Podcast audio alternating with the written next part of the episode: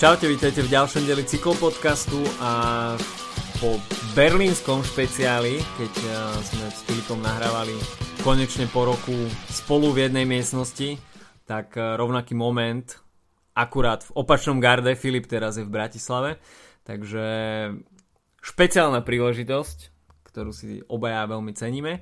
No a dnes bude naozaj o čom, pretože máme za sebou Big Bang Tour, Hamburg Classics, preteky v Maďarsku, Arctic Race of Norway a takisto etapák v Koloredu, v Koloredu, v Kolorede. A preview vé el té, posledná Grand Tour sezóny, na ktorej veľmi solidný startlist, takže určite sa budeme mať na čo pozerať. Takže od mikrofónu, spoločného mikrofónu, vás zdraví Adam a Filip. Čaute, naživo z Karlovej vsi. Presne tak, takže poďme rovno k veci, pretože dnes toho vyzerá byť naozaj na mraky. Big Bang Tour, takže pre etapak, ktorý sa predtým volal Eneco Tour, uh, sme mali možnosť vidieť uplynulý týždeň, teda sedem klasík v jednom týždni a rôznorodí víťazi.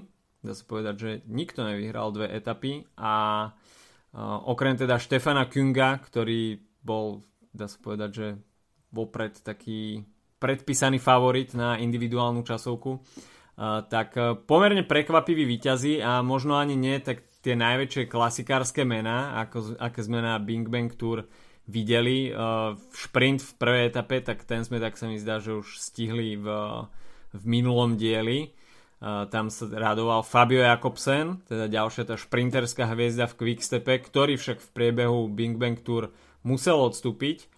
Uh, no a potom po etape číslo tri už uh, prišli také tie viac klasikárske etapy, no a Jasper Stuyven sa nakoniec radoval v etape číslo štyri, uh, keď uh, veľmi dobre využil ten zvl- zvlnený, zvlnený rozhodne nie, ale technicky profil záveru štvrtej etapy a ušiel tam, dá sa povedať, konkurencii, ktorá ho už nestihla uh, dolapiť a Jasper Stuyven tak teda v štvrtej etape korunoval uh, ten svoj výborný výkon, ktorý zaznamenával počas celého týždňa. V etape číslo päť, tak tam Magnus Kort Nielsen veľmi dobre využil svoje šprinterské schopnosti uh, v trojci, ktorá sa nakoniec vyprofilovala v závere. V etape číslo šesť Gregor Mühlberger opäť ťažil z toho prekvapivého ťahu, na ktorý sme zvyknutí od jazdcov Bory túto sezónu a v konkurencii Tima Wielensa, ale napríklad aj Zdeňka Štybara sa tam dokázal preklúčkovať tým záverečným profilom parku Toma Dumouliena. No a v etape číslo sedem tak Michael Matthews, ktorý túto sezónu rozhodne nemá na ružiach ustlané, ale nakoniec mu ten ardenský profil záverečnej etapy veľmi sedel. Nakoniec teda v zelenom drese pre vedúceho jazdca Matej Mohorič, ktorý si ho zabezpečil tým podareným únikom v etape číslo tri, keď nadelil z výšku štartového pola minútu jedenásť sekúnd plus bonusové sekundy za zlatý kilometer. Uh, takže Matej Mohorič pre ňoho, dá sa povedať, prvé, etapo, prvé víťazstvo na týždňovom etapáku a po tom, čo zaznamenával tie veľmi dobré výsledky v juniorských kategóriách a v kategórii do dvadsaťtri rokov, keď si pripísal aj tituly z majstrovstiev sveta, tak túto sezónu zdá sa, že u neho také malé prebudenie a konečne začína zbierať výsledky aj v tej najvyššej lige. Tak uh, Mohorič je uh, jazdec, ktorý, od ktorého si vždy boli veľké očakávania, špeciálne po tom titule majstra sveta v U dvadsaťtrojke. V podstate jeho ako keby nevýhodou, alebo neviem, či sa to tak nazvať, bolo, že vlastne už v veľmi mladom veku prešiel do World Tour kategórie, čiže vlastne tých víťazstiev možno v jeho kariére ne, nebolo až toľko, pretože od začiatku vlastne jazdil ako keby v tej najúžšej špičke pretekov a to sa zlomilo viac menej až minulý rok, keď si pripísal etapu na vé el té, tento rok vyhral etapu na Gire. No a Ten teraz to dopadlo tak, že sa zamotal do úniku, ktorý jednoducho úplne ovládol tú etapu.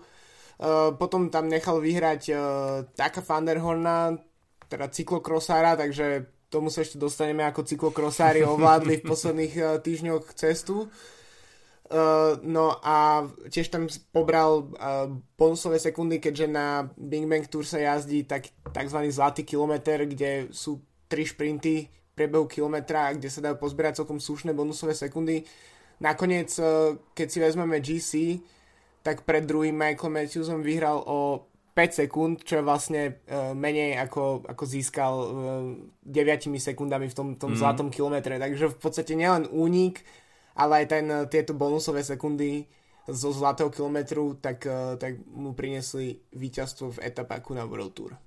Veľmi konzistentne si počas celého týždňa počínal aj Zdeněk Štybar, ktorý zaznamenal tri tretie miesta a nakoniec toho však v konečnom dôsledku nebolo nič prevratné, ale vôbec poprvýkrát vo svojej kariére si na tej záverečnej ceremonii prišiel pre dres v bodovacej súťaži a dnes vyšiel s ním rozhovor na uh, servery iDnes a tam vlastne potvrdil, že vôbec uh, s takýmto niečím nerátal, aj keď rád by teda ten bodovací dres vymenil aspoň za jednu úspešnú etapu.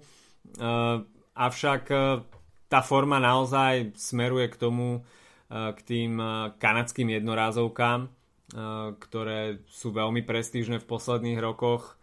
Uh, stalo sa to vlastne takým synonymom pre prípravu na majstrovstvo sveta, hoci klasikári tento rok uh, odídu z majstrovstiev sveta pravdepodobne na prázdno. A, ale Zdeněk Štybar teda veľmi, veľmi sympatický výkon. Pre Quickstep sú to veľmi prestížne preteky Big Bang Tour, pretože jazdí sa to, dá sa povedať, takmer na domácej pôde. Uh, ten trh v Beneluxe je asi najžiadanejší, čo sa Quickstepu a jeho sponzorov týka, takže rozhodne je to územie, kde Patrick Lefevre a tá jeho vlčia svorka chcú byť úspešní. Mimochodom, médiami prebleskla aj informácia, že Quickstep by mohol v budúcej sezóne použiť vo svojom názve Wolfpack, teda z tej takej prezývky, ktorá prišla možno iba tak náhodou a trošku zo srandy, tak túto sezónu máme naozaj vidieť, možnosť vidieť to, že Quickstep sa správal v tých jarných klasikách ako taká vlčia svorka, keď postupne tou svojou kolektívnou silou uštvával svojich súperov a bolo by celkom zaujímavé vidieť budúci rok, že by sa naozaj ten Wolfpack premietol aj do toho tímového názvu. Konečne mi nejaký tím zvládol spraviť to, o čom sa hovorí x sezónu, už teraz zvládnu nejaký ten branding typu uh, futbalových alebo hokejových mužstiev. To znamená, že by nebol tým, ktorý by sa volal podľa nejakého sponzorov, podľa nejakej firmy, ale podľa niečoho, čo by ho vlastne definovalo. Takže ja nečudoval by som sa, ak by to bol práve Quickstep, dosť obľúbený tým, ktorý by niečo také zvládol.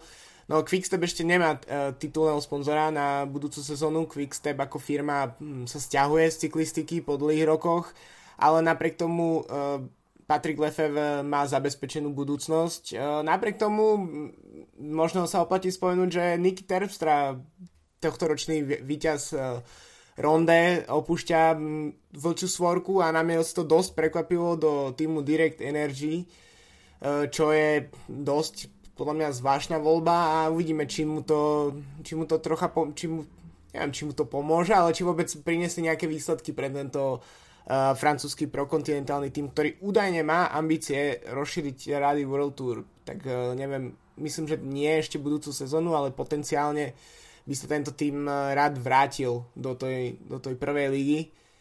Tak uvidíme, či práve Terpstra bude jeden z tých jazdov, ktorým, ma, ktorým priniesie nejaké veľké víťazstvo.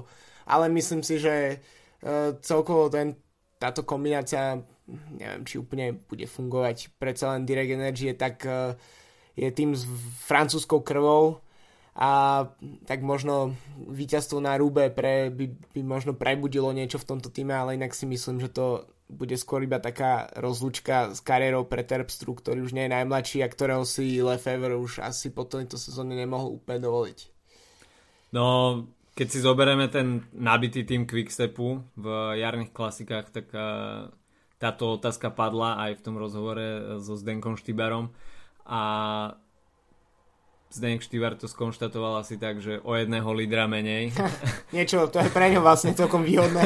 Takže Zdeněk Štybar bol práve tým jazdcom, ktorý odmakal na jar e, veľké množstvo práce a nakoniec zostal, dá sa povedať, že jediný z tých favoritov v týme s prázdnymi rukami.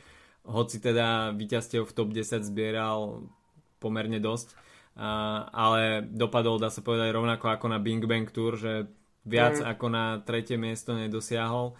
Takže pre Zdenka Štybara možno pozitívna informácia, že Nicky Terpstra odchádza do Direct Energy, ale takisto si nemyslím, že Direct Energy by sa automaticky pretransformoval na nejaký klasikársky tím, ktorý uh, by mal ambíciu brať uh, jedno víťazstvo na klasikách za druhým a stať sa nejakým takým uh, veľkým zvieraťom, ale v OK, no. možno, možno, možno si brúsia zuby na Trobro Leon, no. kde, by, kde by Nicky Terpstra určite nemal problém, pretože uh, je to skôr taká bašta tých francúzskych World Tour a prokontinentálnych tímov a, a ostatné tímy sa na Trobro Leon zatiaľ priveľmi netlačia. Takže možno nejaká účasť jasu, jasca typu Nicky Terpstra by mohlo Trobro Leon trošku viac spopularizovať. Na druhej strane, zas asi ani my nechceme, aby sa Trobro Leon stal, stal nejaký veľký mainstream. Uh, takže uvidíme, no Direct Energy rozhodne získa v Nicky Terpstrovi kvalitného klasikára, ale pokiaľ neposkladá okolo neho nejaký konkurenceschopný podporný tím, tak uh, myslím si, že Nicky Terpstra to bude mať budúci rok na klasikách veľmi ťažké, lebo ruku na srdce, Nicky Terpstra by vo svojej kariére asi nepovyhrával toľko, pokiaľ by nemal okolo seba naozaj ten tým, ktorý mal, a vždy, dá sa povedať, vyhral z takej tej pozície čierneho koňa mm. a nie úplného favorita, pretože vždy využil tú situáciu, keď ostatní si museli dávať pozor, dajme tomu, na Štybara, na Bonena a Nicky Terpstra tam zrazu mal voľnú ruku a využil to k nejakému prekvapivému úniku. Takže uh, pokiaľ bude Nicky Terpstra v týme Direct Energy, bude viacej strážiteľný a tým pádom nemožno očakávať, že by sa zrazu na konto Direct Energy valili nejako tie úspechy z jarných klasík. Aspoň uh, možno pozvánky minimálne budú kvôli tomu dostávať, uh, keďže ako prokontinentálny tým ani tie štarty nemajú úplne zaručené. To asi nie, to asi nie. Takže minimálne, minimálne sa možno zlepší ten uh, pozvankový program pre Direct Energy v jarných klasikách. OK, takže toľko Holandsko a presuňme sa na chvíľku do Hamburgu, kde sme mali možnosť vidieť uh, Euro Ice Classics Hamburg. Uh, jednodňový pretek, ktorý v ostatných rokoch je veľkou dominant, dominantnou záležitosťou šprinterov. No a videli sme o, úspešnú obhajobu titulu Eliu Vivianiho z Quickstepu, uh, ktorý sa mimochodom týmto stáva uh, najúspešnejším jazdcom v sezóne, keď tak sa mi zdá vyhral pätnásť pretekov, mm. uh, takto z hlavy, neviem presne povedať číslo, ale tak sa mi zdá, že to bolo číslo pätnásť. Uh, takže Elia Viviani veľmi dobre naznačil formu pred nastávajúcou vé el té a dá sa povedať, že v tej celkom solidnej šprinterskej konkurencii, keď druhý skončil Arnaud Demar, tretí Alexander Kristoff, štvrtý John Degenkolb, Mateo Trentin, Giacomo Nicolo, Saša Modolo, bla bla bla. Desiatý skončil Peter Sagan, hoci lídrom týmu Bory Hansgrohe bol Pascal Ackermann, ale ten sa nakoniec ocitol v páde, keď dá sa povedať, že jeho chybou, keď si to preložil cez predné koleso, Uh, tak uh, sa ocitol na zemi a Peter Sagan tam už potom musel jednoducho improvizovať. Nakoniec toho bolo desiate miesto, ale teda dominantné víťazstvo pre Eliu Vivianiho uh, a úspešná obhajoba v Hamburgu.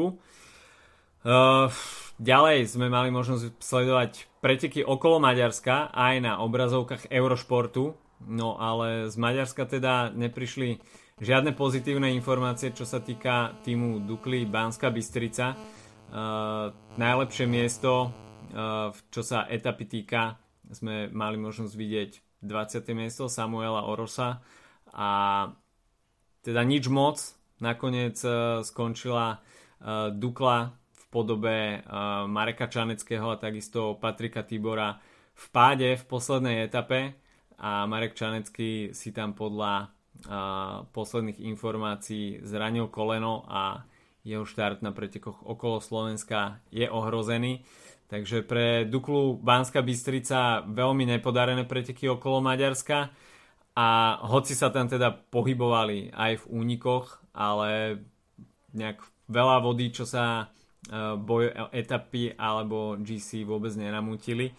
Takže takým posledným záchranným kolesom sezóny budú asi preteky okolo Slovenska, ale pri pohľade na zloženie tímov a start list Quickstepu sa zdá, že nejaký príliš veľký nárok na výsledky asi očakávať nemôžeme. Tak čím viac bude, budú preteky okolo Slovenska rásť, tým sa bude znižovať šanca, že v súčasnej podobe slovenský kontinentálny tím alebo vôbec slovenská reprezentácia štartujúca na týchto pretekoch bude mať vôbec šancu získať nejaké solidné umiestnenia. Pretože ak, ak chceme, aby tieto naše preteky rástli, tak bohužiaľ, no, liga nielen prokontinentálnych, nielen World Tour, ale aj prokontinentálnych tímov je niekde inde a dokonca, keď si vezmeme aj Elkov, o ktorom dosť básnime celú sezónu, tak aj kontinentálnych tímov je trocha, trocha iné.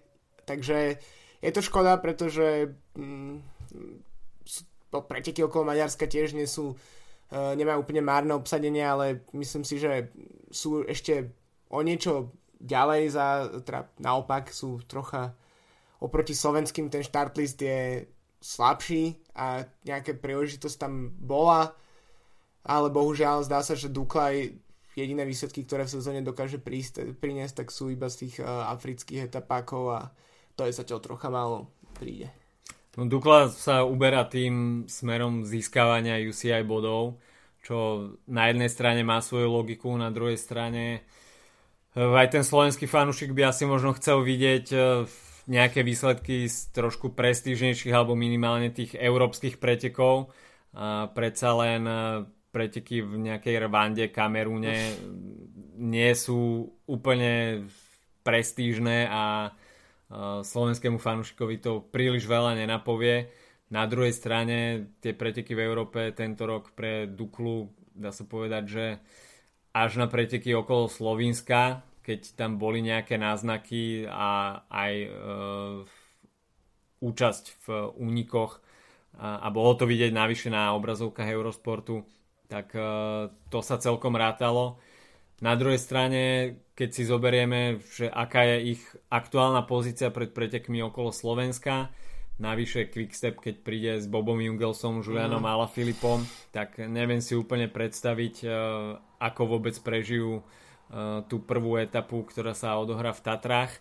Takže tam si myslím, že to bude skôr boj o časový limit, ale OK, no organizátori chceli postup do vyššej kategórie, chceli na pretekoch vidieť aj World Tour týmy, tak prečo nie? Nastaví sa aspoň zrkadlo a uvidíme, ako na tom reálne slovenská cyklistika je. Myslím si, že to bude celkom užitočná konfrontácia aj možno na také trošku vytriezvenie, možno aj funkcionárov, ktorí zatiaľ žijú na tej saganovskej vlne a ruku na srdce, asi veľa slovenských fanúšikov cyklistiky možno ani nevie, ako na tom reálne slovenská cyklistika je, pretože sleduje sa, dá sa povedať, iba dianie okolo Petra Sagana a všetko ostatné je na takej vedľajšej kolaji.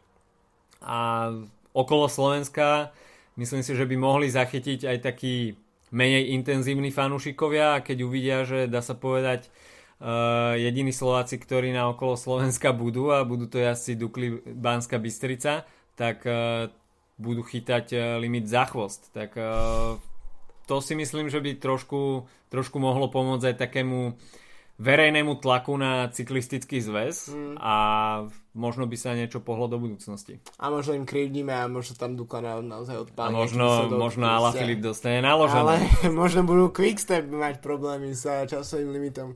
Nie, no tak uh, jasné, treba byť trocha kritický. Ja si myslím, že tiež sme tu trocha od toho, aby sme sa tiež mohli na tieto veci pozrieť s takým uh, trocha nadhľadom a trocha um, trocha zatlačiť na to, pretože myslím si, že uh, netreba sa netreba sa tváriť, že, že je všetko v poriadku, keď uh, momentálne máme troch jazdcov vo World Tour a pod nimi obrovskú priepasť, na ktorú sa nechyta žiaden vlastne iný, iný, iný jazdci v, v prokontinentálnej sfére. Nemáme ani jedného cyklistu a, a potom máme akurát Duklu a, a týmy, ktoré sú nižšie, a tým pádom proste ten, tá priepasť medzi Saganom a zvyškom Bory, čo sa týka Slovákov, a medzi zvyškom Bory a Duklou, to sú gigantické rozdiely a myslím si, že to...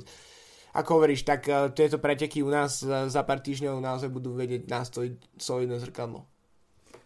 K pretekom okolo Slovenska sa ešte budeme vracať a venovať, takže o tom potom. A prejdeme ešte na preteky Arctic Race of Norway, kde sme mali možnosť vidieť veľmi solidné predstavenie cyklokrosárov, či už v podobe Mateo van der Poola alebo Adama Ťoupalika, ktorí ovládli tri zo štyroch etáp, a dá sa povedať, že cyklokrosári v ostatných týždňoch ako keby vrcholila tá ich príprava na cyklokrosovú mm. sezónu, čo si teda zlízlo viacero jazdcov na ceste. Či už sme mali možnosť vidieť predstavenie Wout'a van Aerta a Mateo van der Poola na majstrovstvách Európy, keď takmer Uh, si jeden z nich obliekol ten hviezdičkový dres. Nakoniec to bolo iba druhé, v úvodzovkách iba druhé a tretie miesto. No a uh, teraz si Matej van der Poel a uh, Adam Ťoupalik v drese Corendon Circus uh, vybrali uh, za destináciu Norsko a Arctic Race of Norway. No a Matej van der Poel nakoniec získal dve etapy, Adam Ťoupalik uh, po veľmi dobrom výkone v úniku sa nakoniec radoval v meste Hammerfest. A teda cyklokrosári, napriek tomu, že sa hovorí, jasné, je to úplne iný typ pretekov, jazdí sa v úplne iných tepových a výkonnostných zónach, takže ten cyklokros, kde sa idú úplne bomby hodinu, je oproti cestným pretekom, kde tá intenzita je veľmi, veľmi nepravidelná, tak cyklokrosári sa v poslednej dobe veľmi často presadzujú na tej cestnej scéne. Samozrejme, Matej van der Poel a Wout van Aert, tak to sú jazdci, ktorí majú najväčšie predpoklady na to, aby o pár rokov kráľovali na ceste a dobývali jarné klasiky. Ale Adam Ťoupalik je veľmi príjemným prekvapením. To je jazdec, ktorý, pokiaľ ľudia sledujú aspoň trošku cyklokros, ho museli zaregistrovať na, minimálne na tom svetovom šampionáte, tak zbieral veľmi dobré výsledky v kategórii do dvadsaťtri rokov a momentálne teda sa mu začalo dariť aj na ceste a v myslím si, že veľa tímov v, na Arctic Race of Norway e, zostalo veľmi sklamaných. E, hoci teda z tých World Tour tímov e, sme tam nemali možnosť vidieť tú úplnú smotanku, ale bolo tam napríklad e, bé em cé, tím Kaťuša, e, Astana, tím Direct Energy, no a z Pro Conti tímov tam bol e, e, Cofidis, mm, Sport Flanderen, e, Direct Energy, takže Uh, takisto Vanti Group Gobert, tak uh, nedá sa povedať, že tá konkurencia by tam nebola uh, nejaká úplne, úplne chaba, takže v, v takomto startliste presadiť sa um, tro, zo štyroch etap trikrát nie, nie je úplne zlá vizitka. No nebolo to tak, že štartovali iba cyklokrosári a my potom desať minút rozprávame o tom, že vyhrávajú cyklokrosári na ceste. Uh, takisto Dimension Data, myslím si, ešte nespomenul, ktorí tam štartovali, tak uh, inak boli to veľmi pekné preteky, čo sa týka televíznych mm-hmm. prenosov. Uh, užíval som si niekoľko etap bez komentára, iba s pohľadom na krajinu, takže myslím si, že tiež uh, týmto pretekom to svedčí. Jediné, čo by som dal, považoval za taký mínus, je, že fakt uh, už len to, ako vlastne vyzerá dnešný náš diel cyklo podcastu, že proste toho bolo fakt veľa v posledných týždňoch a, a človek si zapol napríklad e, Eurosport player a naozaj sa ním... Vyvalila sa tam na no, cyklistik. Kľudne boli situácie, že šli tri, tri prenosy naraz napríklad, e, tak e, a ešte do toho e, boli aj napríklad e, na dráhe majstrovstva e, Európy juniorov, majstrovstva sveta juniorov tuším, mm-hmm. takže ešte bolo čo rozhodne pozerať, stále mi chodili nejaké notifikácie o nejakých prenosoch, ktoré mám sledovať a až tak som... vlastne nevidel skoro nič tým pádom, lebo z každého som chcel vidieť iba trošku. Mňa najviac klamalo to, že uh, preteky Hamburg Classic som nepozeral v priamom prenose a povedal som si, že OK, dám si informačné embargo a pozriem si uh, záverečných päť kilometrov bez toho, aby som vedel víťaza. Samozrejme, že som omylom zapol potom Instagram a, a vybehlo mi tam dvadsať fotiek Eliu Vivianiho. Takže hneď som mal pokaz- pokazané sledovanie toho záveru, pretože mi bolo jasné, že Elia Viviani nakoniec obejal titul. Takže asi toľko. No. K tomu bolo toho naozaj v ostatných týždňoch až až. A, a ešte toho veľa bude. A ešte toho veľa bude. Našťastie teraz prichádza Vuelta, takže aj v podcaste sa budeme primárne venovať Vuelte a tie ostatné preteky pôjdu nakoniec na... trošku vedľajšiu kolaj. Predtým, než sa však ešte k Vuelte dostaneme, tak pár vetami Colorado Classic, aby sme nevynechali ani americkú scénu.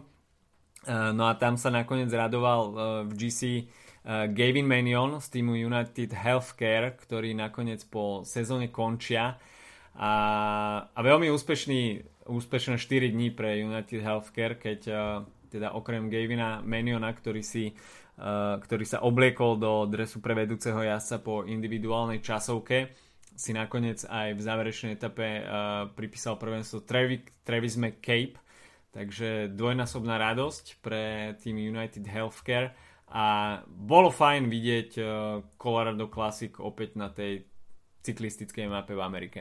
Určite, no tak uh, možno jazdci z United Healthcare zapli, lebo už uh, prestupové obdobie je tu a treba bojovať o kontrakty a o budúcnosť, takže myslím si, že to tiež mohlo trocha zohrať uh, uh, vlastne v, sa prejaviť v tých výsledkoch nakoniec, zohrať úlohu nejakú. Uh, no a to by sme mali možno všetko, zhrnuli sme všetko okrem Ladies Tour of Norway, ešte tu vidím, tak uh, tam zvíťazila Marianne Vos, ktorá celkom dobre zapla v posledných týždňoch. Naprv vyhrala švédsku jednodňovku, ktoré názov, názov si nepamätám, pred pár dňami. A teraz si pripísala aj tiež generálku na Ladies Tour of Norway. Takže tak táto pretekárka, legenda športu, žijúca legenda športu vlastne, tak, tak sa vráca k úspešným výsledkom, ktoré nejaký čas už na ceste nemala. No a začala nám dnes aj uh, Deutschlandtour. Po desiatich rokoch sa, vracia tento, uh, sa vracajú tieto preteky na cyklistickú mapu. Ako to vnímajú Nemci? Tí, v Berlín síce nie je úplne to epicentrum nemeckej cyklistiky, ale je to nejako badať v médiách? No, ja som to zbadal v podstate len z, v podstate z medzinárodných médií, alebo respektíve z anglických hovoriacich médií, ktoré sledujem. Čiže v samotnom Nemecku moc nie, ale tiež je pravda, že mm, moja nemčina je pomerne obmedzená, preto sledujem skôr anglicky hovoriace médiá. Ale ako hovoríš, ja, ja som teda v Berlíne a Berlín je ostrov sám o sebe a keďže táto, táto Deutschlandtour chýta v podstate južnejšie časti a tie južnejšie Bundeslandy, tak, tak vlastne Berlín to úplne, úplne obchádza. Takže uh, myslím si, že možno tak široká verejnosť to nejak veľmi ani neregistruje, ale čo sa týka toho štartového pola, tak je vidieť, že nemeckí e, závodníci to berú dosť vážne a prišli tam v podstate všetky hlavné mená nemeckej cyklistiky. Možno viac ako Deutschlandtour putá momentálne pozornosť Jan Ulrich. Ach, no, tak ten, ten figuruje v mainstreamových médiách, bohužiaľ, takže e, to je troška iná situácia, no.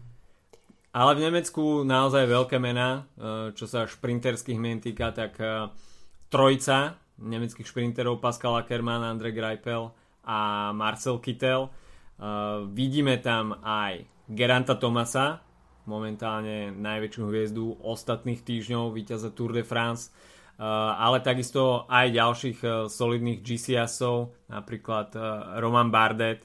Takže celkom podarený startlist v Nemecku, hoci sa jedná iba o štvordňový podnik, tak je fajn vidieť, že aj ten nemecký zväz cyklistiky a nemeckí sponzori si konečne našli cestu do World Tour a rozhodne v takej veľkej krajine ako Nemecko je dobré, že opäť vidíme tú vrcholovú cyklistiku. No, vrcholovú cyklistiku tak tu očakávame konečne na Vuelte. Uh. Dostali sme sa aj k Vuelte. A teda posledná Grand Tour sezóny. Štartujeme už v sobotu v Malage a bude to štart naozaj veľmi zaujímavý, pretože bude to osem kilometrov časovkárskych. Navyše bude to lemovať pobrežie a potom to zamierí do centra mesta, takže veľmi technický úvod. A španielskí organiz- organizátori e, pripravili naozaj veľmi, veľmi zaujímavý profil a zloženie etap. Až deväť etap bude mať e, finish na vrchole stúpania, takže tá povesť, ktorú Vuelta má, toho najvrchárskejšieho Grand Tour e, počas celej sezóny, tak to ostáva dodržané. E, naopak, možno trošku sklamaní budú šprinteri. E, hoci aj oni pri... Mm, snaživosti si môžu docieliť viacero tých šprinterských dojazdov, ale na rozdiel od Tour de France neuvidíme to úplne top top štartové šprinterské pole. Na druhej strane slovenskí fanúšikovia sa môžu tešiť na Petra Sagana, ktorý však asi neodjazdí kompletnú Vueltu, ale určite minimálne ten prvý uh, súťažný blok absolvuje. Uh, ak ho tam nejaká motorka ešte... Ak ho tam nezvalcuje nejaká motorka, takže Peter Sagan má, má na Španielsko uh, všelijaké spomienky. No poďme si tak trošku predstaviť, čo nás čaká za profil. Takže prvá etapa, tak to bude osem kilometrová časovka. Uh, v druhej etape, tak tam to môže byť uh, veľmi zaujímavé, pretože bude sa finišovať na stúpaní tretej kategórie, uh, kde môžeme vidieť uh, taký ten mix pančerov a vrchárov, ktorí si to rozdajú o etapové prvenstvo.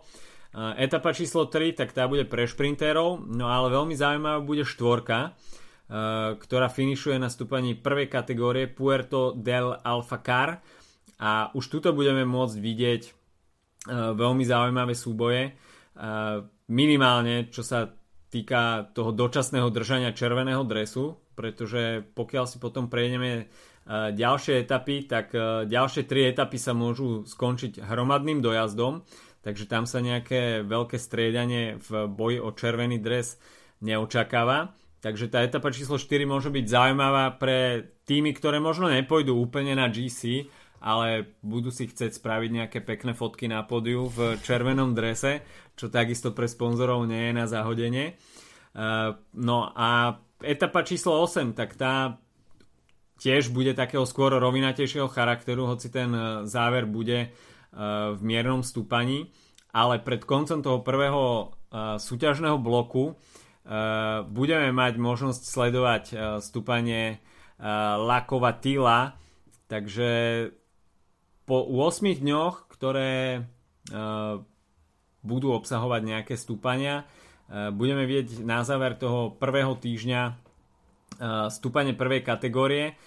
Predtým jazdci absolvujú ešte stúpanie prvej, tretej a druhej kategórie, takže nebude to iba o tom záverečnom stúpaní, ale už tu určite budú chcieť niektorí jazdci si trošku spraviť asi komfortnejšiu pozíciu pred prvým race day. No jasné, nocovať z miesto pyžamka v červenom drese a počas toho race day, no ale to, že na druhý deň vlastne je deň voľna, tak to vôbec tú situáciu neulahčuje a človek by si povedal, že možno po nejakom vrcholnom výkone tak ten deň voľna padne vhod, ale vlastne môže to mať úplne opačné účinky, asi môžu výsť tempa, takže môže sa stať, že v podstate nemyslím si, že hneď po tom dni voľna by mal sa meniť dres, pretože je ten profil je v podstate rovinatý.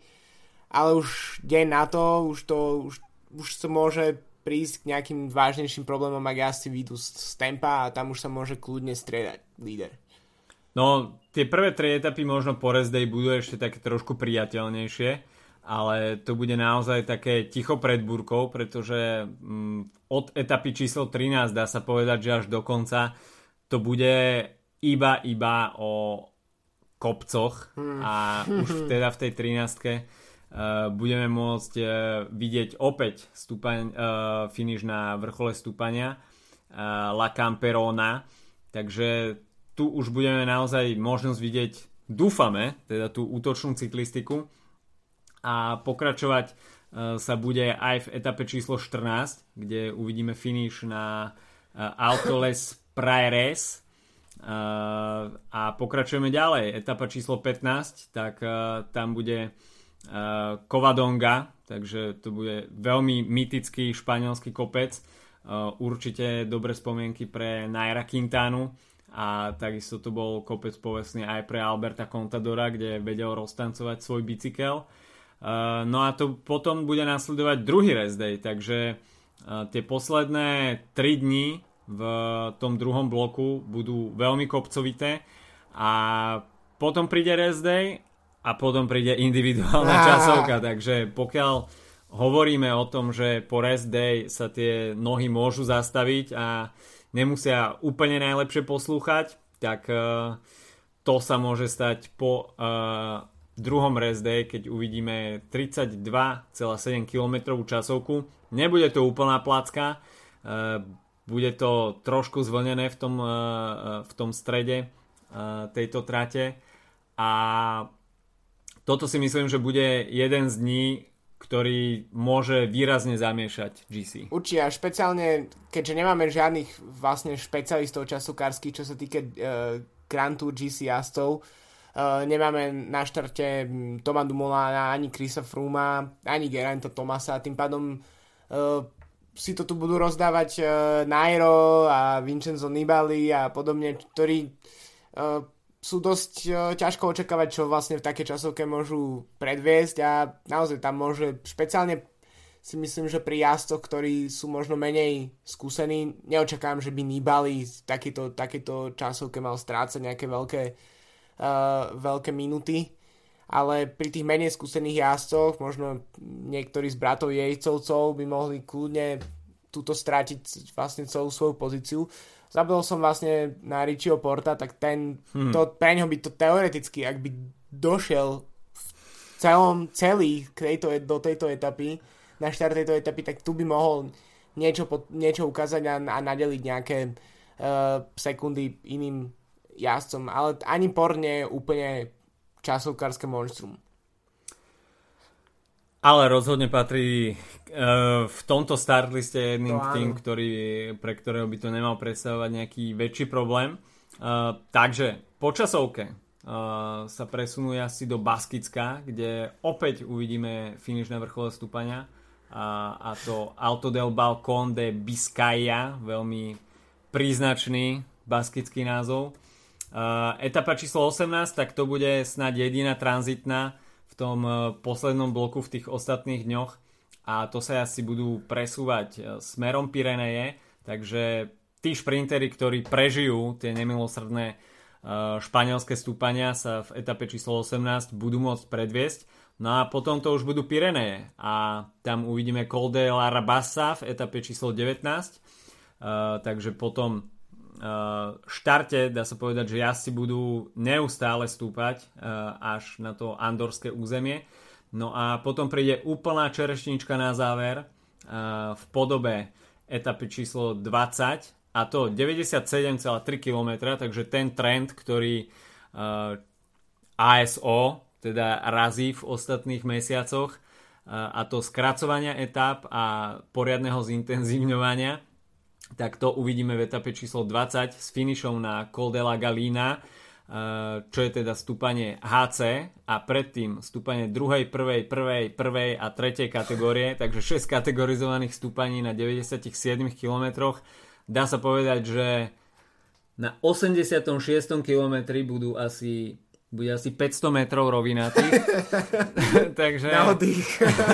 takže šanca na oddych tam bude naozaj minimálna a tu si myslím, že by sa mohol lámať chlieb, pokiaľ by tie odstupy v gé cé boli naozaj minimálne. No tak kde už lámať chlieb, keď nie v poslednej etape pred šprinterským záverom. Ale áno, tak uh, toto je etapa, ktorá, ak vôbec ešte nejakí šprinteri budú v tej hre, tak uh, sa budú modliť, aby stihli limit, pretože tu je naozaj, tu môže dojsť k takým atakom, ktoré môžu úplne rozhádzať uh, pole.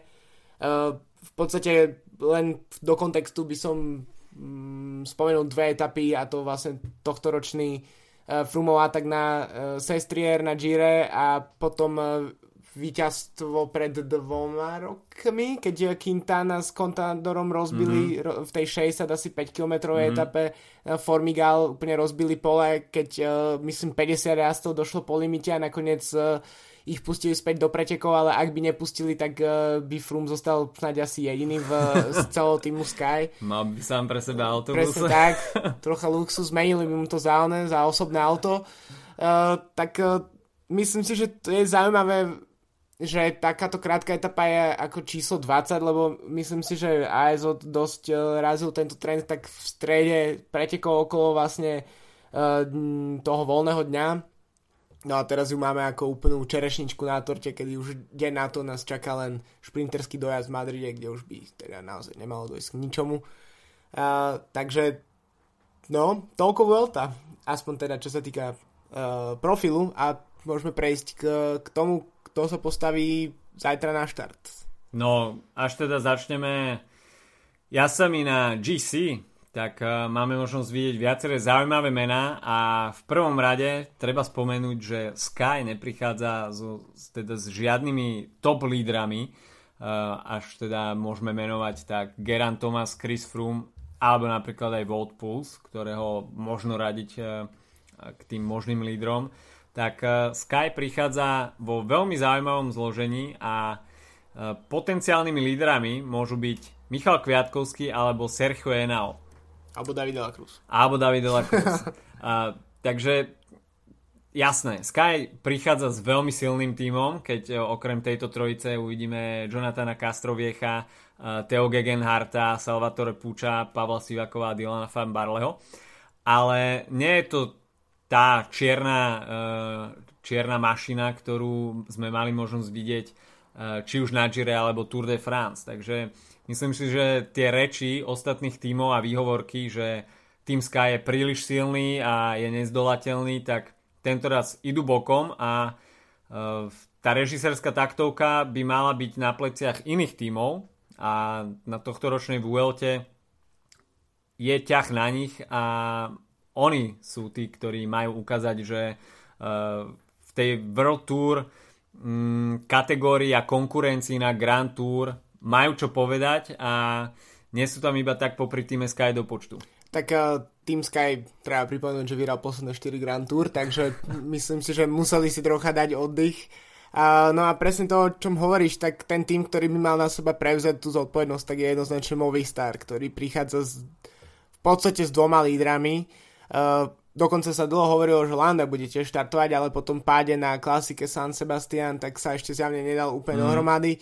Napriek tomu uh, Nairo Quintana ako líder, Alejandro Valverde ako pomocník, záložný líder a takisto Andrej Amador, ktorý tiež už skončil v top desať na Grand Tour. Uh, ďalej Vinner Anacona, Daniel Benati, uh, Carapa, Richard Carapaz, ktorý tiež skončil v top mm-hmm. desať tohto ročnom Gire, nie? Na štvrtom, piatom mieste.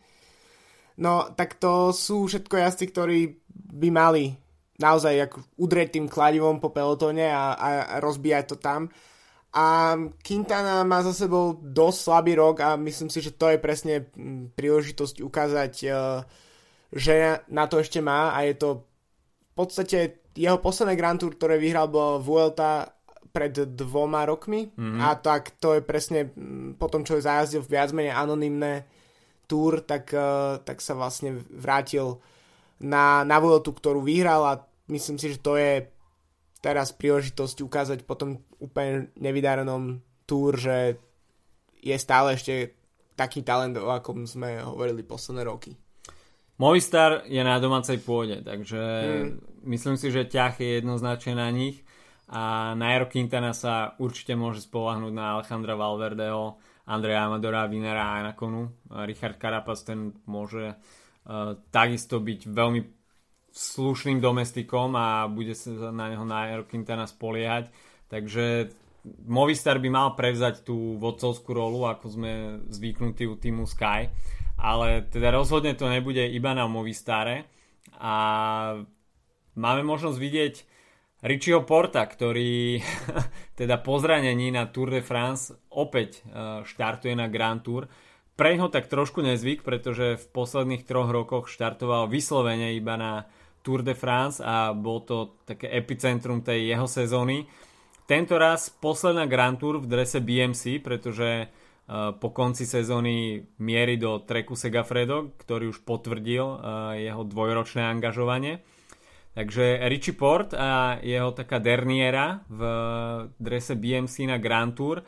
A vôbec to nemus- nemusí byť beznádejné, pretože má takisto veľmi silný podporný tím. Dylan Teuns, Rohan Dennis, Brent Buchwalter, Alesa- Alessandro De Marchi, Uh, Nicolas Rowe, Joey Roskopf a uh, uh, Fran Ventoso. Uh, takže táto podporná sedmička pre Richieho Porta.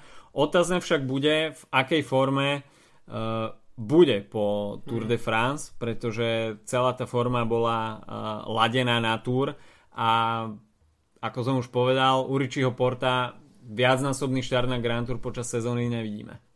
Takisto ho často nevidíme prejsť cez uh, deň číslo osem na Grand Tour alebo podobne, takže uh, je to jazdec, ktorý už musí niekedy vyčerpať tú svoju smolu a myslím si, že ak sa mu ne- nepodarí zajazdiť uh, pódium teraz ani v najbližšej sezóne, tak uh, myslím, že môžeme jednoznačne hovoriť o najviac asi premrhanom talente našej generácie, týchto vlastne, ktorú sledujeme aktuálne. Uh, pretože ten potenciál jeho je obrovský a, a stále nedokázal ho pretaviť tak, ako sa to tento rok konečne podarilo Geraintovi Thomasovi, mm-hmm. tak, uh, tak Richie Porte to ešte nezvládol. A potom, čo vypadol na uh, túr a bolo evidentné, že to zranenie nie je až tak vážne, tak som ti napísal, že Porte ide vyhrať vé el té. Už som mm-hmm. troška menej presvedčený o tom, pretože následne vypadol z túr Nibali, ktorý, myslím si, že jeho niekoľkatými výhratými Grand Tour má viac ako osvedčený, uh, osvedčené skúsenosti ako, ako Richie Porte. Aj keď Vincenzo Nibali sa sám vyjadril, že uh, vé el té bere čisto ako prípravu na majstrovstvá sveta a tým lídrom Bahrajnu Merida je Jon Izagir, takže uvidíme, ako nebezpečný bude Vincenzo Nibali. Samozrejme, môže to byť iba blaf na superov. Určite. Takže to pri Žralokovi z Messiny takisto nie je ničím výnimočným. Takže Vincenzo Nibali teda ďalším veľkým menom, ktorý štartuje v drese Bahrajnu Merida. Hoci sám hovorí, že pôjde skôr po etapách, ale až samotný vývoj uvidí, ukáže, že ako to nakoniec Vincenzo Nibali s Vueltou myslí. Mohli by sme sa pristaviť pri Uh, Miguelovi Angelovi Lópezovi, mm. ktorý uh, je veľkým menom aktuálnej kolumbijskej scény a po treťom mieste na Gire uh, preniká do tej úplne najúžšej Grand Tour špičky a máme ho teda možnosť vidieť v drese Astany aj na Vuelte. Uh, ten jeho podporný tím takisto nebude úplne beznadejný, je tam Pelo Bilbao, Omar Fraile, teda dva solidní baskickí vrchári, Dario Cataldo a česká účasť Jan Hirt, takže uh, Jan Hirt po boku Miguela Angela Lópeza, no a potom tam je Davide Villela, Andrej Zajc, takže uh, nie je úplne ten top tým pre tým Astana, ale Miguel Angel López uh, ukázal aj na Gire, že je zvyknutý na to, že nemá tú úplne top podporu do tých úplne záverečných kilometrov v stúpaniach a vie si v takých situáciách poradiť aj sám. Špeciálne Vuelta je evidentne pretek, ktorý mu sedí. Pre ukázal to minulú sezónu, aj keď samozrejme tam, keď tam opadl, opadol ten tlak gé cé, tak dostal asi trocha voľnejšiu kartu, čo sa týka víťazstia v etapách. Myslím si, že ak chce ísť na gé cé, tak taký komfort nebude mať túto sezónu. No a ďalší zaujímavý tým, ktorý prichádza s dvoma lídrami, tak to je Lotto Nel Jumbo, ktorý sa mal pomerne výrazné Tour de France. No a práve jeden z jazdcov z Tour de France prichádza ako líder na vé el té a to je Steven Kreiswag a spolu s ním George Bennett, od ktorého by som možno očakával ešte trocha viac ako od, od Kreiswaga. Bennett z Nového Zelandu ešte nedokázal možno úplne výsledkovo pretaviť svoj talent do, do toho, aby, aby naozaj doniesol nejaký výraznejší výsledok z Grand Tour, ale minulú sezónu mal niekoľko dobre rozbehnutých pretekov, ktoré nezvládol dokončiť. Bola to t- takisto bolo to Tour aj Vuelta minulú sezónu, ale tento rok už sa ukázal ôsmym miestom na Gire, že patrí k tej širšej špičke Grand Tour jazdcov a myslím si, že Vuelta je dosť priaznivá na to, aby, aby sa na ne mohli práve noví a potenciálni budúci lídri ukazovať v tom dobrom svetle, ešte aj v mladom veku. No, George Bennett samozrejme má pred sebou asi veľkú budúcnosť, aj čo sa Grand Tour týka.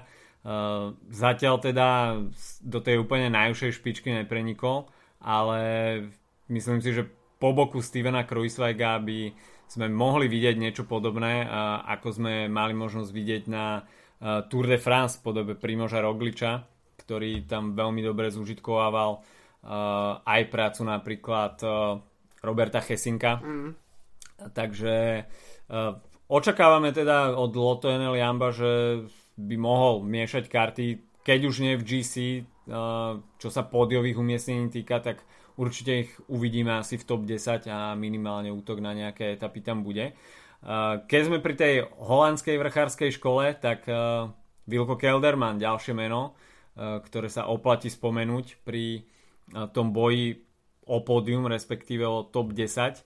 Uh, hoci teda Wilco Kelderman je v tej hierarchii týmu Sunwebu výrazne za Tomom Dumoulinom, tak uh, Wilco Kelderman smeroval uh, tú svoju prípravu uh, tento rok vyslovene na Vueltu, kde sa chystá byť v role lídra. Takže toto by pre ňoho mohla byť veľká výhoda, keďže od začiatku roka vedel, že tú formu chce gradovať vyslovene na španielsku Grand Tour. A to sa nestáva úplne často, pretože väčšina lídrov, ktorí prichádzajú na vé el té, sú buď jazdci, ktorí odezdú Giro, alebo ktorí majú za sebou neúplne vydarený Tour a potrebujú ešte rýchlo na konci sezóny niečo dostať z tých pretekov. Takže to by mohla byť celkom zaujímavá situácia, pretože Kelderman je naozaj jazdec s potenciálom, ktorý nikdy nebol veľmi ukázaný. A možno, možno práve toto sú tie preteky, kde by sa mohol ukázať. No a keď ideme ďalej tým štartlistom, tak dvaja jazdci s rovnakým priezviskom, ktorí, ktorí by sa radi ukázali, špeciálne ten jeden z nich, ktorý takmer vyhral Giro tento rok, tak to sú bratia Jejcovci z Mitchelton Scott, ktorí práve po mne prvý raz, kedy už sú takí ako regulárni Grand Tour lídri, idú spolu na, na Grand Tour, tak to bude veľmi zaujímavé podľa mňa. Tým Mitcheltonu Scott je taký, no nemôžeme, nemôžeme im povedať, že by sa mohli úplne spolahnúť na nejakú podporu od vrchárov domestikov. Majú tam Jacka Haiga ako silného potenciálneho jazdca, ale zvyšok sú väčšinou takí puncheri a univerzálni jazdci ako Michael Albacini a Damien Howson, Luca Meschgetz a takisto Mitchelton Scott práve po mne bude mať aj nejaké etapové ambície, pretože tam bude štartovať čerstvý majster Európy Mateo Trentin, ktorý minulú sezónu, ak si pamätám dobre, vyhral štyri etapy mm-hmm. na Vuelte. No, vyzerá to tak, že bratia Jejcovci si budú musieť uh, poradiť s Jackom Haigom iba v trojici a to myslím si, že nebude úplne, úplne priaznivá situácia. Na druhej strane Simon Yates tento rok zažil veľký vzostup a pád na Gire, mm. uh, ale ako spomenula aj v rozhovore pre cyklopodcast na Okolo Polska, tak uh, vôbec to neľutuje a bere to ako veľmi dobrú skúsenosť do budúcnosti. Minimálne si bude vedieť odstupňovať tempo, ak, ak bude chcieť ísť na uh, gé cé.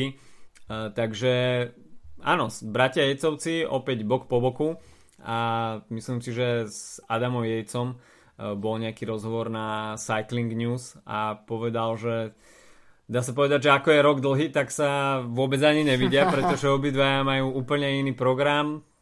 V rovnakom čase sú na iných kempoch, na iných pretekoch, takže je fajn byť opäť spolu a uvidíme teda, ako bratia Jecovci zoberú tú ich vzájomnú spoluprácu. Keď si zoberieme takých bratov Izagirovcov, tak tí štartujú stále spolu, stále spolu. Hoci nie vždy to je úplne, úplne produktívne, viď Paríž-Nice a ich, ich pád, ktorý vlastne zavinil jeden z nich, takže snad neuvidíme nejaký pád, ako Adam Jec zaznamenal na Tour de France, a snad za sebou nestiahne aj Simona. Takže bratská spolupráca v týme Mitcheltonu Scott. No a potom máme Baukeho Molemu v drese Treku Segafredo, ale tam si myslím, že nebudú úplne najvyššie ambície, čo sa pódiového umiestnenia týka. Veľmi zaujímavé meno Thibaut Pinot, hmm. ktorý sa teda vracia po tom absolútnom vyhorení na Gire, kde skončil v nemocnici, takže tam prišlo k úplnému vysileniu a zlyhaniu. Objavil sa už na pretekoch okolo Polska, tam pôsobil takým celkom sviežým dojmom. Uh, Georg Preidler tam uh, nakoniec uh, získal jednu z etap a bude v podpornom týme uh, francúzskej hviezdy aj na Vuelte, uh, ale ten podporný tím možno nie je až tak silný a práve toto môže byť kameňom úrazu pre Thibauta Pinota. Áno, takisto m, podobne ako sme sa bavili pri Portem a podobne, tak uh, Pinot tiež nie je jazdec, ktorý by mal úplne ten svoj mm, katalóg výsledkov z Grand Tour nejaký úplne úplný, o, osvedčené výsledky. Takisto jeho forma a schopnosti sú pomerne kolísavé. Pred asi dvoma rokmi to vyzeralo, že z Pinota sa stáva regulárne e, dobrý gé cé časovkár, teda nie samozrejme level Dumoulina, ale tak, že dokázal e, tej vrchárskej konkurencii utrhnúť celkom slušný čas. A zrazu táto jeho abilita nejak zmizla a Pino už neprinesol v podstate žiadne výrazné výsledky na časovkách. Takže to je ďalšia veľká neznáma. A keďže máme tu prolog a časovku, tak to by tiež mohol byť mm, potenciálne mínus a možno plus, bohvie. Tak uh, uvidíme. No. Takisto si myslím, že ten... Uh, Ten, ten výbuch na Gire ho nestal len fyzické sily, ale práve po mne to bol dozaj ve- veľký záberák psychický, pretože mm. v podstate prišiel o pódium ešte neskôr ako Simon Yates, uh, keď ešte sa mu podarilo dojsť do cieľa v tej uh, anarchistickej etape z, v Sestrier s, s atakom Chrisa Frooma, ale na druhý deň už bol úplne uvarený a v podstate prišiel uh, v posledný deň posledný regulárny deň prišiel uh, o možnosť pódia na Gire. Takže myslím si, že z toho sa tiež dať dohromady. Špeciálne pri Pinotovi, keď vieme, že psychika hráva u neho vždy dosť veľkú rolu.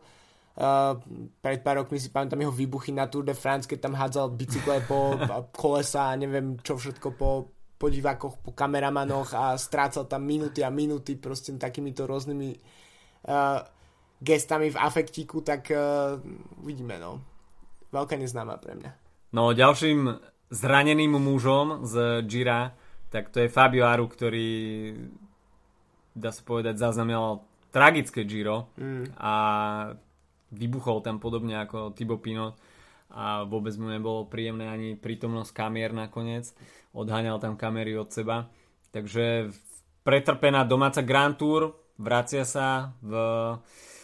v novej snáď forme na Vuelte, taktiež štartoval na pretekoch okolo Polska, kde hoci nešiel na výsledok, ale bral to skôr ako prípravu. V drese Spojených arabských emirátov však vidíme aj Dana Martina, ktorý asi bude skôr ako podporná sila pre Fabia Arua, pokiaľ bude v boji o gé cé. Takže pri pohľade na tým Spojených arabských emirátov myslím si, že by minimálne mohli zaútočiť po nejakej etape. Myslím si, že ak Daniel Martin stratí nejaký čas v úvode pretekov, tak je jednoznačným kandidátom na hneď niekoľko tých finišov s rôznymi pomerne krátkými prudkými mm-hmm. stúpaniami v závere etap, tak to je jeho živná pôda v podstate. Takisto si odnesol túto sezónu už víťazstvo v etape na Tour, takže určite by rád rozšíril túto kolekciu, ale na druhej strane... ťažko odhadnúť, špeciálne pri forme Arua, ktorý je obrovským otáznikom. že ako vlastne sa tento tým rozhodne, pre koho vlastne kto bude líder a kto bude fungovať. Netreba tiež zabudnúť na to, že Aru už vé el té raz vyhral v roku dvetisícpätnásť, tak tiež netreba ho úplne podceňovať, akurát jeho výsledky v podstate od toho víťazstva na tej vé el té sú fakt kolísavé. No, uvidíme, čo nám predvedie Rigoberto Urán. A dá sa povedať, že celý tým Education First Drapak powered by Cannondale. Konečne ku koncu sezóny som sa naučil vyslovovať. Dúfam, že nebudú meniť. Ten, tento tým.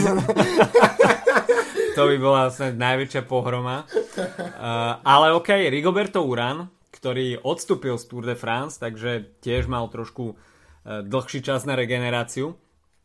A určite zoberie vé el té ako veľkú prípravu pred uh, svetovým majstrákom. Uh, avšak v týme Education First to nebude iba Rigoberto Urán, kto bude pútať pozornosť, a má pri sebe veľmi dobrý podporný tím uh, v podobe Piera Rolana, Daniho Morena a takisto Michaela Woodsa, uh, ktorý sa, dá sa povedať, každým týždňom lepší a uh, bude, myslím si, že veľmi dobrá podporná sila pre Rigoberta Urana, uh, ktorý takisto v posledných mesiacoch nezbiera jeden úspech za druhým a po tom druhom mieste na minuloročnej túr e, sa tak výsledkovo trošku odmočal.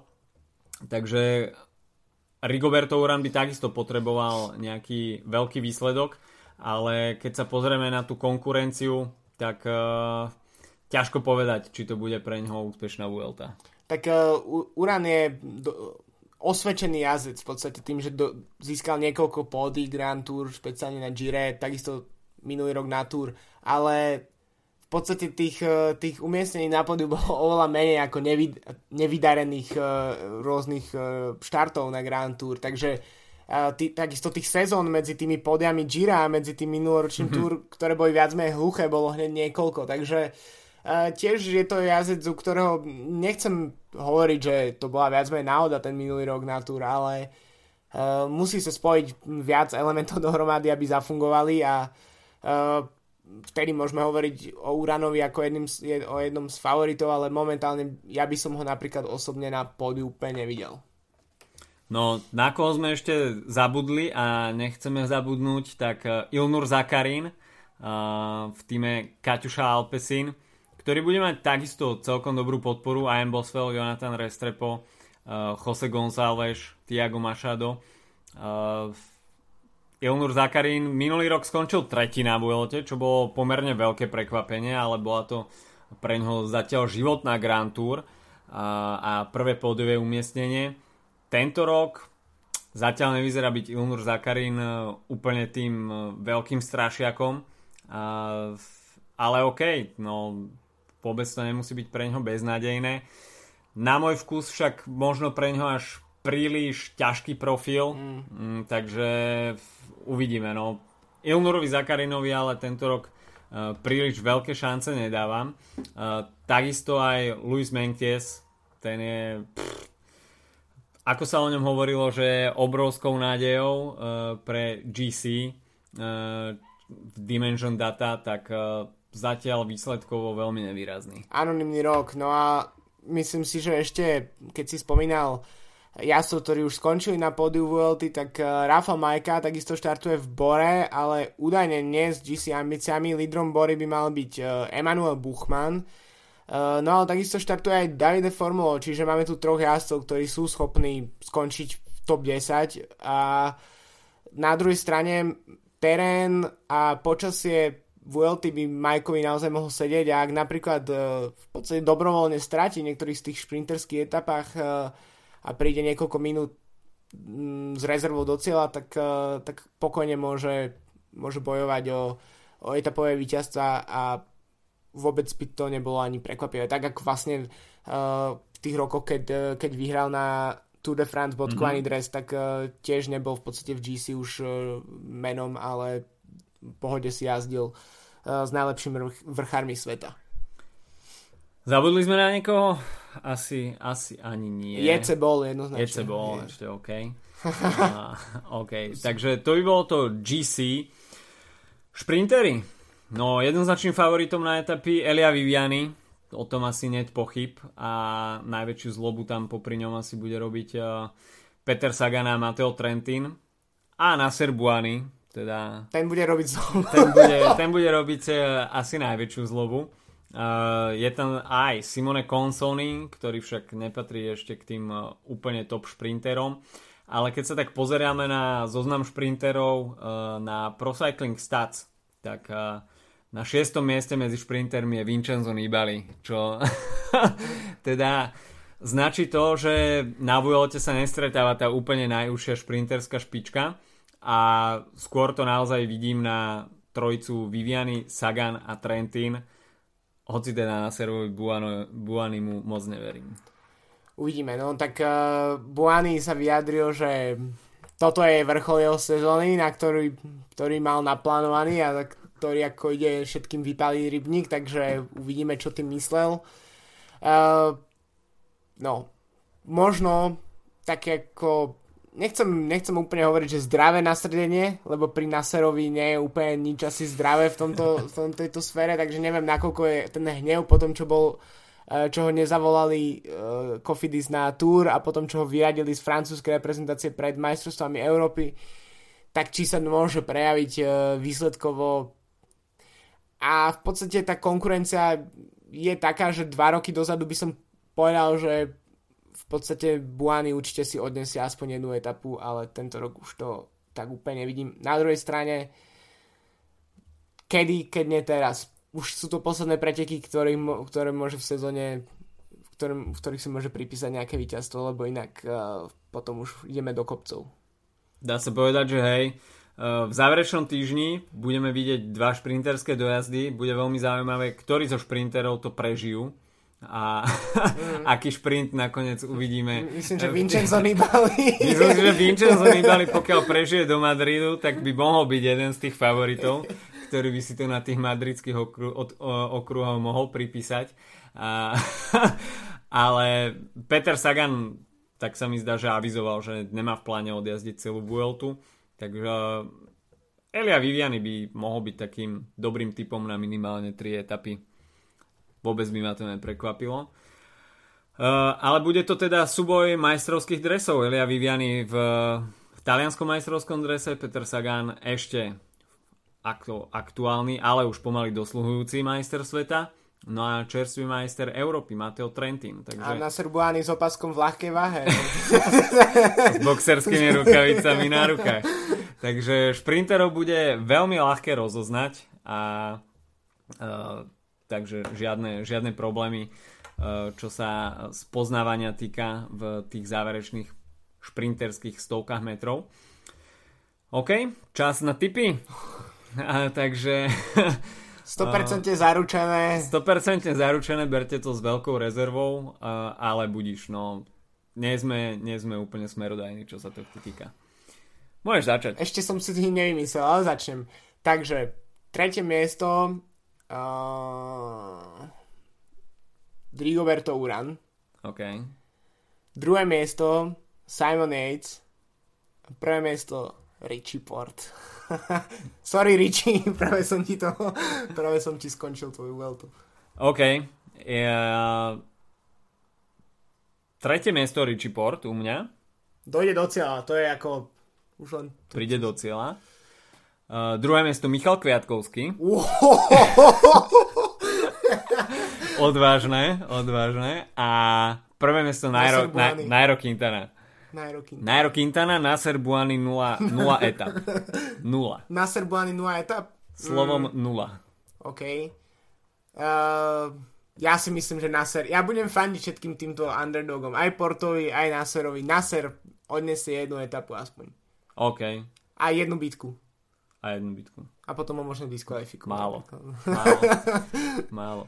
Uh, dobre, bodkovaný dres a tieto vedľajšie to súťaže, vôbec, to, to vôbec. Možno po prvých dňoch, kedy uvidíme, ktorí jazdci získali asi tak nejakú stratu.